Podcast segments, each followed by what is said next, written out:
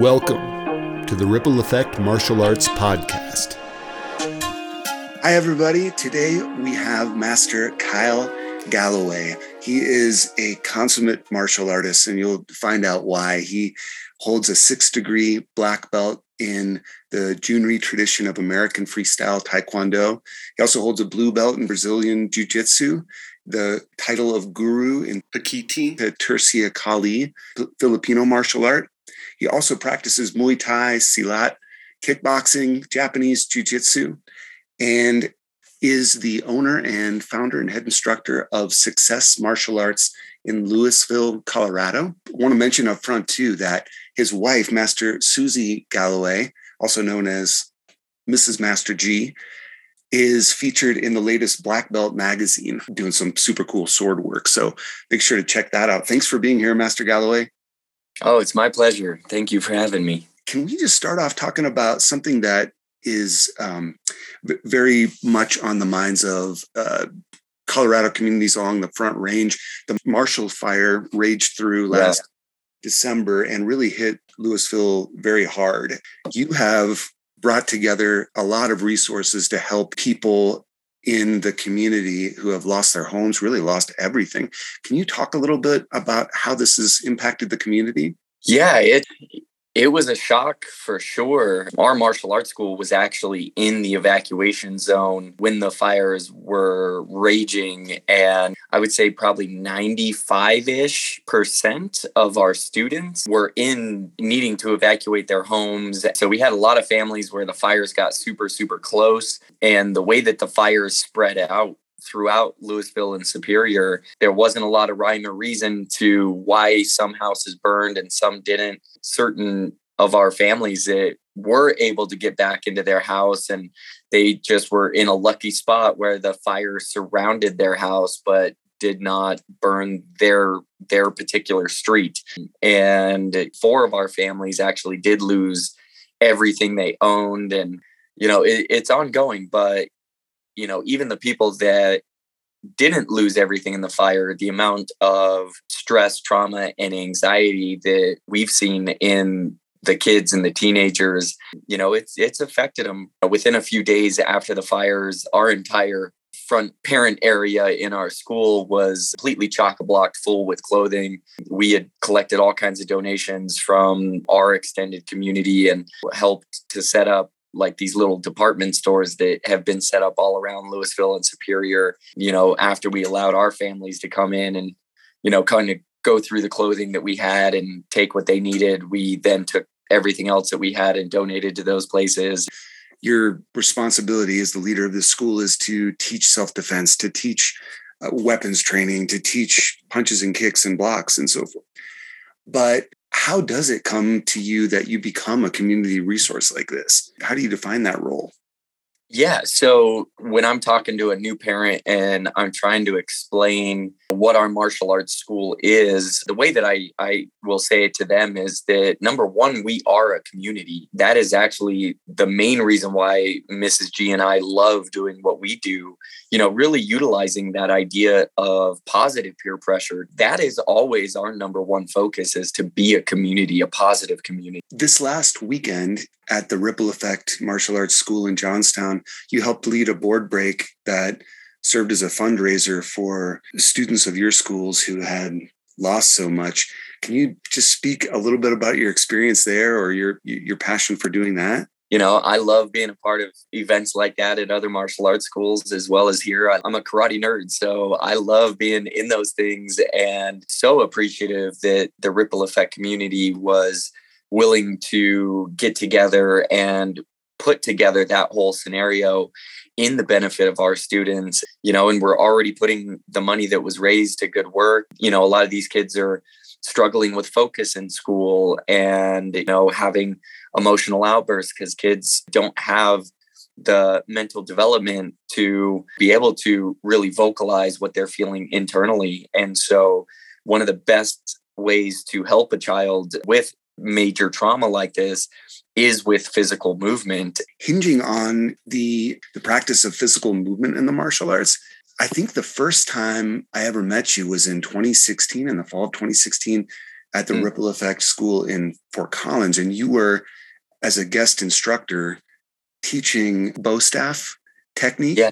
And I remember just being floored. Your passion is so evident, and the finesse and the coordination and the power and the skill generally of your work with weapons really defined for me the possibilities of physical movement in the martial art. Yeah. So I might get a little geeky on this one. Physical movement is one of the most important things that we are as human beings to be healthy and to develop and grow. One of the things that is being devalued in our society on a constant basis. You know, even within schools, they are downgrading the amount of physical education kids are getting and the number of recesses that they're getting in hopes to cram their brains more with facts to do better on a standardized test. And I, I fully love knowledge and learning and believe in all those different types of gaining knowledge. However, physical movement is something that is extremely important as well.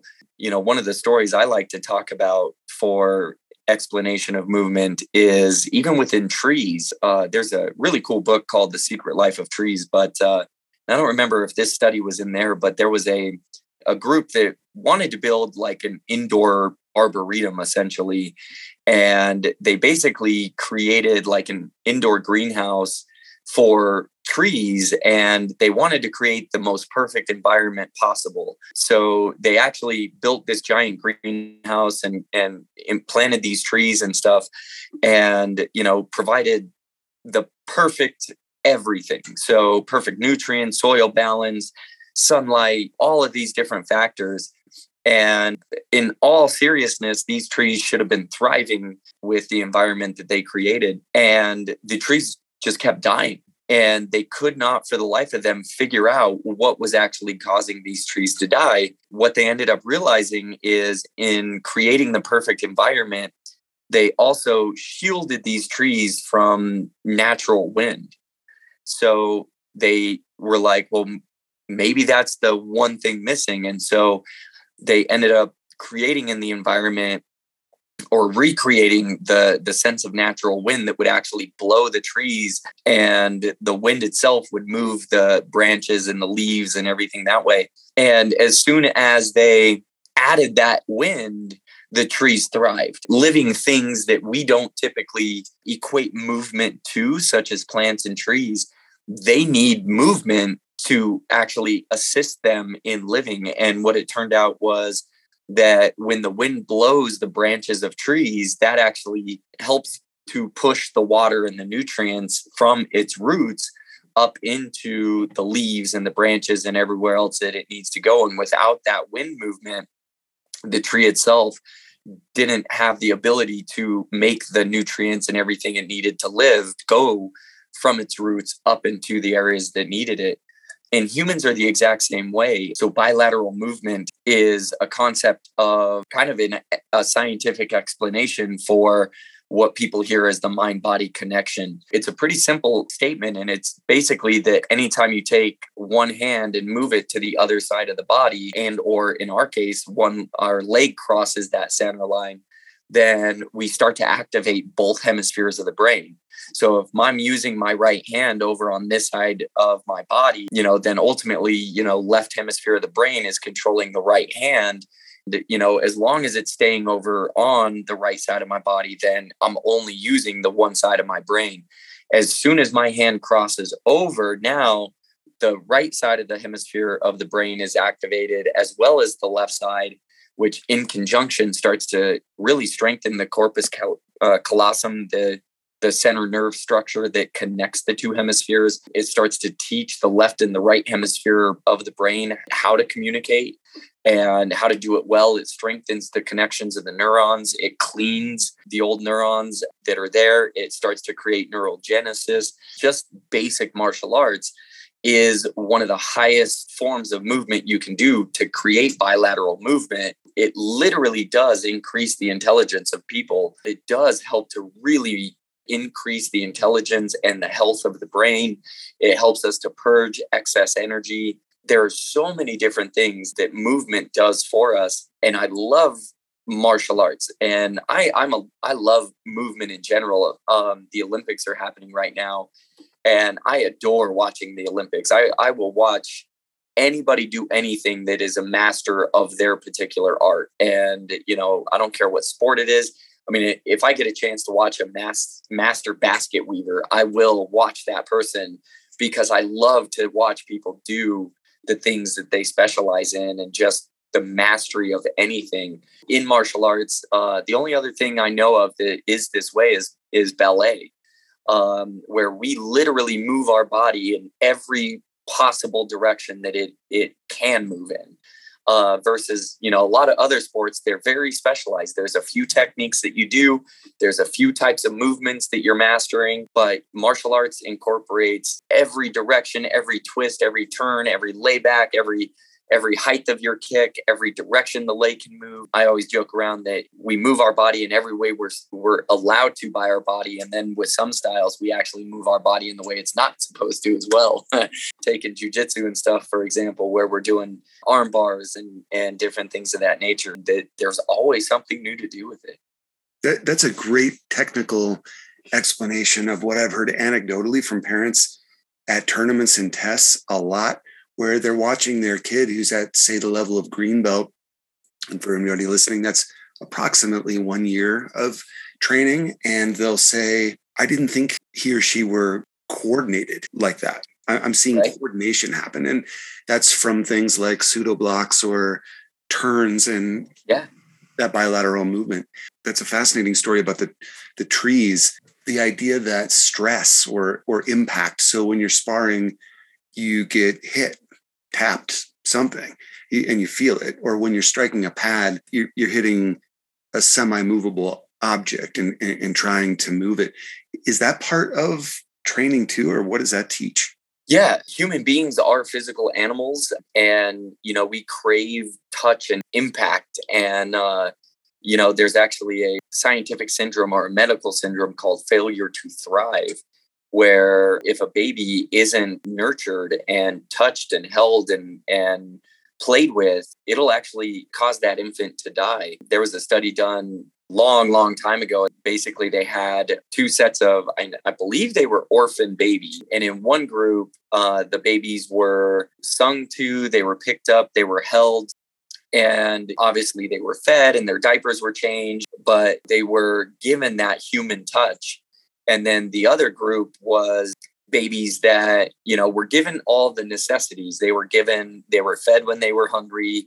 They were got their diapers changed when they needed to. And all the necessities were fulfilled, but they were never touched. They were never hugged. They were never held. They were never played with. And the babies in that particular group actually started to die. And again, they had to to cut the the study short, but uh, but it's again called failure to thrive.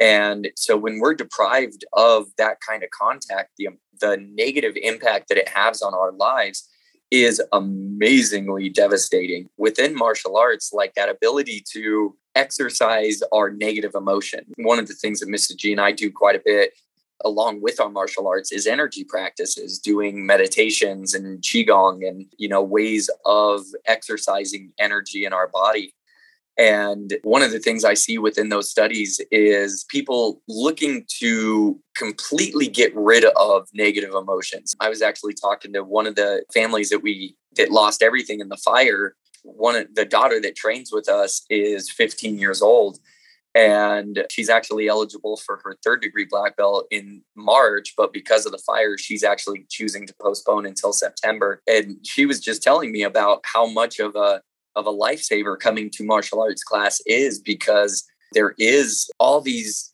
pent up negative emotions from the fire. She's spoken to people and she's done all the traditional things of managing her emotions surrounding the fire, but it doesn't exercise all of those things out. And so the thing that has been the most cathartic for her has been coming to class and doing mitt work and as we're practicing boxing combos and hitting hitting the mitts um, and being able to use controlled aggression through our boxing and taekwondo training and punching bags and mitts and x-ray sheets it just provides an extra layer of therapeutic action to exercising those negative emotions and even people that haven't gone through major trauma like the fires, we experience negative things all the time. We get frustrated with ourselves, you know, and it might not even be negative emotions in your life. It might be that you decided to watch the news for the day. And, you know, it's more important than ever to have multiple ways to exercise those. And if you don't have a physical way of doing it, then you're never really going to exercise those emotions out. When kids are coming in and getting good exercise and getting the chance to punch and kick pads, and it gives them that chance to exercise those emotions in a very healthy way. Thank you for listening to the Ripple Effect Martial Arts Podcast. Find episodes and more at rippleeffectmartialarts.com.